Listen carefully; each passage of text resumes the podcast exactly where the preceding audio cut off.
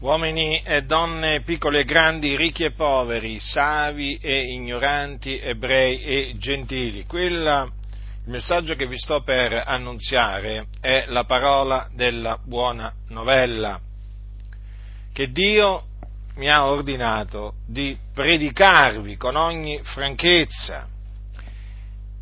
E la buona novella è che Gesù di Nazareth è il Cristo di Dio.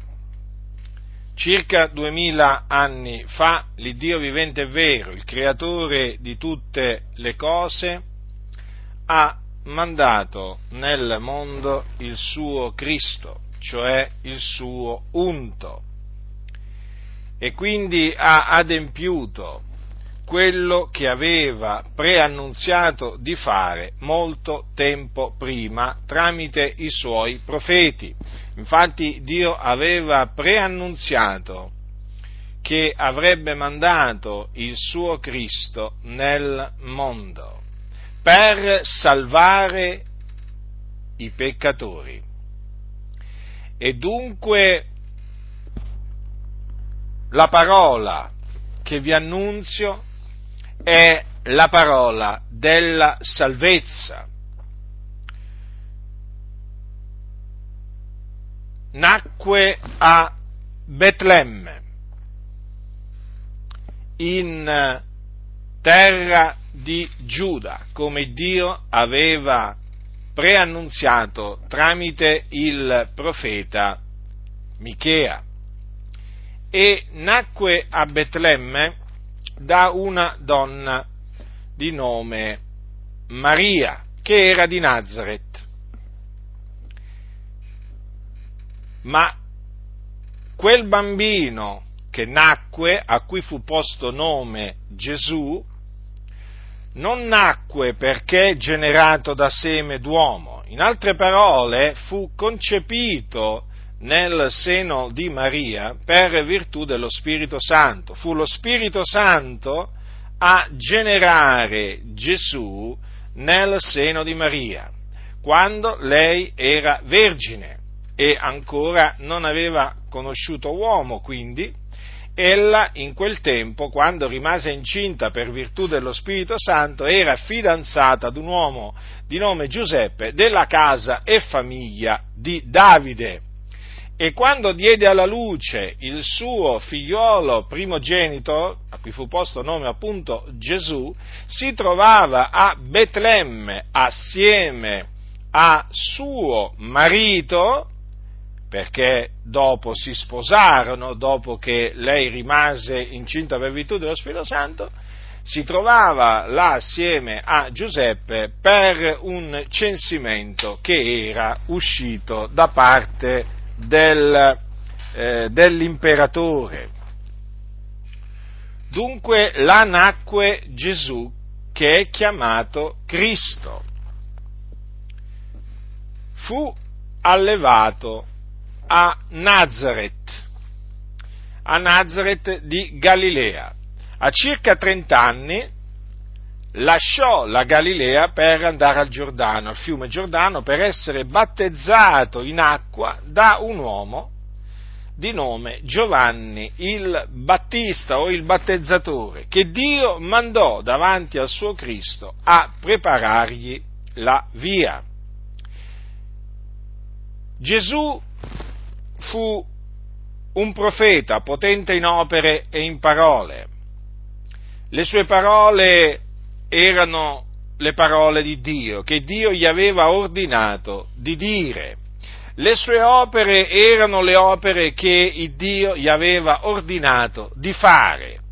Egli ubbidì all'Iddio e Padre suo, perché Gesù, oltre ad essere il Cristo, è il figlio di Dio, l'unigenito venuto da presso al Padre, colui che è Dio da ogni eternità, perché egli era con Dio prima di venire in questo mondo ed era Dio. Ma quando venne la pienezza dei tempi, egli assunse la nostra natura umana, perché doveva salvarci dai nostri peccati. Dunque, quel bambino che nacque a Betlemme non era solamente un uomo, ma era anche Dio. Egli dunque compì le opere che il Padre suo gli aveva comandato di fare, egli proferì le parole che il Padre suo gli aveva comandato di dire e dopo alcuni anni di ministero durante, durante i quali eh, fece veramente tanti miracoli e tante guarigioni, Gesù risuscitò i morti, guarì i lebrosi, diede la vista ai ciechi, diede l'udito ai sordi, cacciò i demoni. Il Signore fece veramente tantissime opere potenti perché Dio era con lui. Il Dio l'aveva unto di Spirito Santo e di potenza, infatti, poco dopo, immediatamente dopo che era uscito dall'acqua. Dopo, infatti, che eh, Giovanni il Battista lo aveva battezzato, egli uscì fuori dall'acqua e i cieli s'apersero e lo Spirito Santo scese su di lui in forma corporea a guisa di colomba e là fu, fu al Giordano che Gesù di Nazareth fu unto di Spirito Santo e quindi dopo naturalmente cominciò il suo ministero dopo avere, dopo avere passato 40 giorni nel deserto dove, dove, era stato tentato dal diavolo, ma ehm, tentato sì, ma eh, Gesù non era caduto in tentazione, non aveva peccato perché si era opposto al diavolo, ecco, e Gesù cominciò il suo ministero e cominciò ad andare attorno per tutta la Galilea, insegnando nelle loro sinagoghe, predicando l'Evangelo del Regno, sanando ogni malattia ed ogni infermità fra il popolo. Naturalmente la fama si sparse, la sua fama si sparse per tutta Israele, anche per le nazioni attorno a Israele, e arrivavano a lui folle da tutte le parti e si accalcavano per sentirlo, per toccarlo, perché una virtù usciva da lui che sanava tutti e naturalmente questo è quello che fece il figliolo di Dio nei giorni della sua carne, uscirono dalle, dalle, dalla sua bocca parole di grazia che nessun uomo aveva mai, aveva mai proferito, nessun uomo aveva mai parlato come lui fece soltanto del bene, andò in giro facendo del bene, non fu trovata frode alcuna nella sua bocca, nessun, non commise alcun peccato, tanto che poteva dire ai giudei che appunto lo odiavano, chi di voi mi convince di peccato? Egli non conobbe peccato, egli dunque non solo era nato senza peccato, perché era stato generato dallo Spirito Santo, ma egli visse anche senza commettere alcun peccato. Egli dunque visse una vita irreprensibile, ebbe una condotta santa, giusta. Ma nonostante questo fu odiato e fu odiato affinché si adempisse quello che era stato detto, mi hanno odiato senza cagione tra i suoi discepoli, tra coloro che credettero che lui era il Cristo, eh, ne elesse dodici, ai quali diede il nome di apostoli, ai quali eh, lui mandò a predicare l'Evangelo del Regno, a sanare ogni malattia e infermità fra il popolo, e anche a risuscitare i morti e a mondare i lebrosi. E tra questi dodici uno lo tradì, il suo nome era Giuda Iscariota lo tradì naturalmente perché così Dio aveva innanzi decretato che dovesse accadere. Dunque Dio aveva preannunziato persino il tradimento di cui sarebbe stato vittima appunto Gesù. E difatti così avvenne. Giuda Iscariota lo vendette per del denaro, lo vendette ai capi sacerdoti e agli anziani, glielo diede nelle mani. Ma tutto questo per il determinato consiglio di Dio, non avvenne casualmente ma avvenne proprio per volontà di Dio, perché Gesù, che è chiamato Cristo, era venuto, venne, era venuto nel mondo per morire sulla croce per i nostri peccati, perché così il Dio aveva innanzi determinato, dunque fu dato nelle mani dei giudei eh, che eh, lo condannarono a morte eh, lo condannarono a morte eh, accusandolo di bestemmia, quindi per bestemmia lo condannarono a morte perché Gesù aveva dichiarato di essere il figlio di Dio.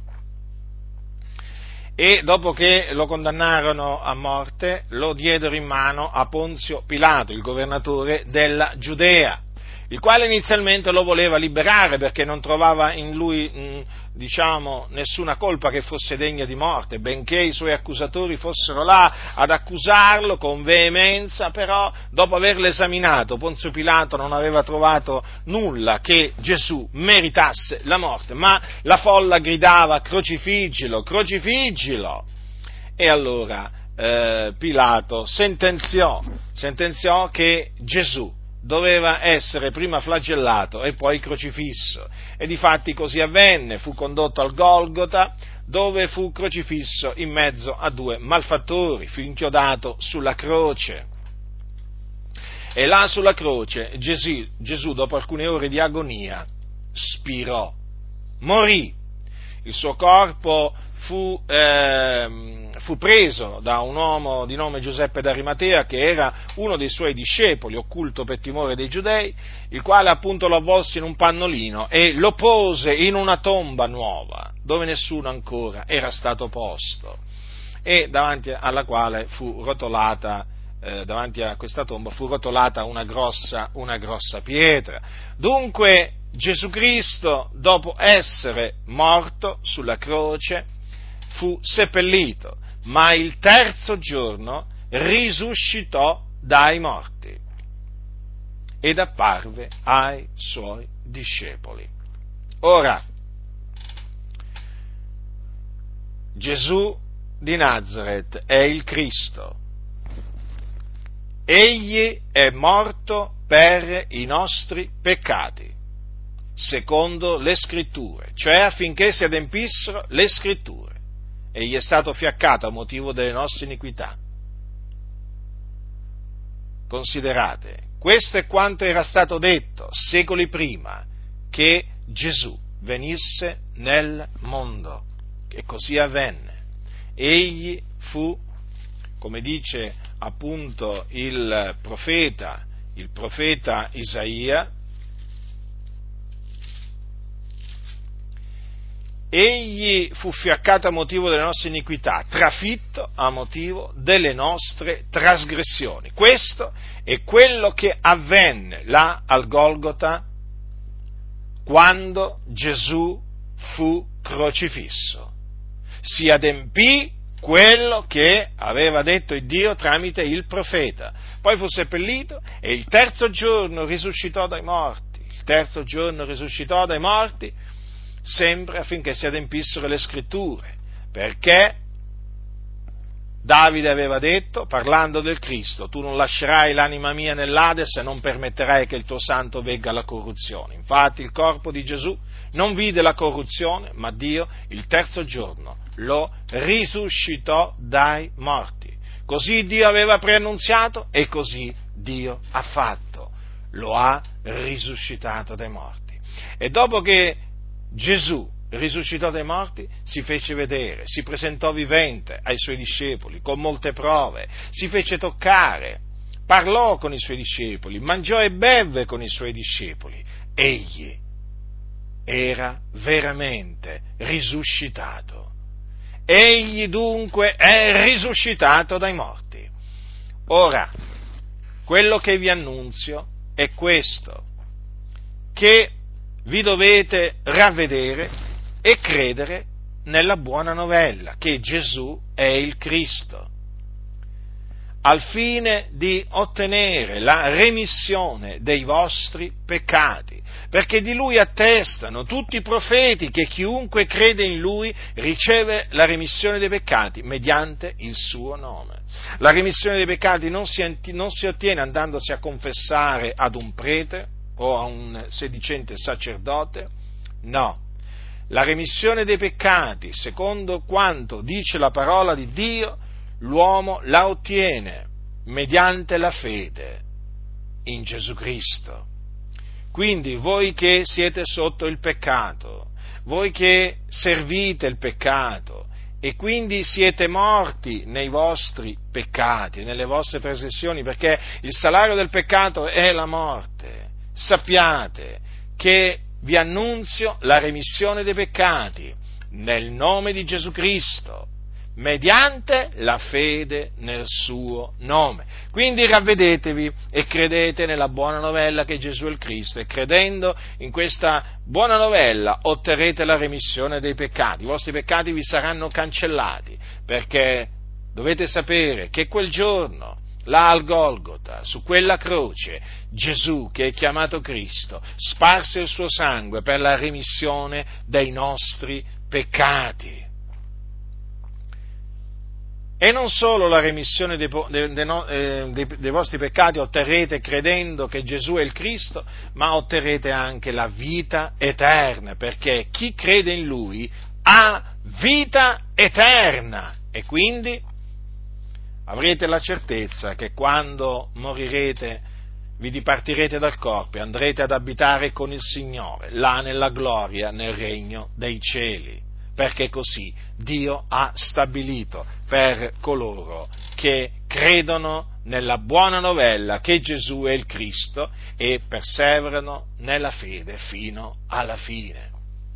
Ma sappiate anche questo, che se rifiuterete di ravvedervi e di credere nella buona novella che Gesù è il Cristo, sappiate l'ira di Dio continuerà a rimanere su di voi, perché voi siete dei peccatori, siete sotto il peccato e dunque siete nemici di Dio. L'ira di Dio continuerà a restare sopra di voi e quando morirete non ve ne andrete in paradiso nel regno dei cieli, ma ve ne andrete in un altro luogo che si chiama Hades, tradotto spesso con il termine inferno, che è un luogo di tormento dove vanno le anime di coloro che muoiono nei loro peccati. E voi, dato che morirete nei vostri peccati, ve ne andrete là, all'inferno, dove arde un fuoco, un fuoco vero, non simbolico, un fuoco vero è là dunque che voi state andando, siete sulla strada che mena all'inferno, ma io vi ho annunziato la buona novella che Gesù è il Cristo. Questo è l'Evangelo che è potenza di Dio per la salvezza di ognuno che crede.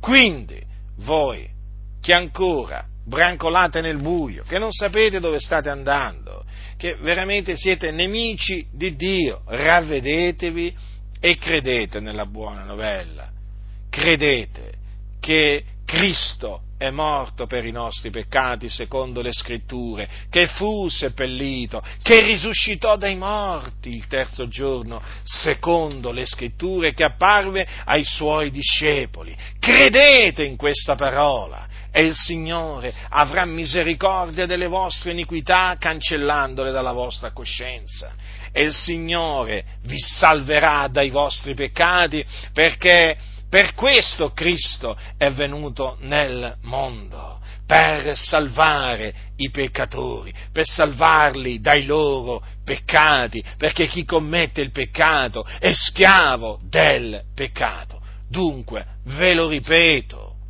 ravvedetevi e credete nella buona novella, nella parola della buona novella che Gesù di Nazareth è il Cristo di Dio, venuto nel mondo per morire per i nostri peccati e risuscitare dai morti il terzo giorno per la nostra giustificazione. Credetelo e il Signore avrà misericordia di voi, altrimenti perirete. Chi ha orecchi da udire,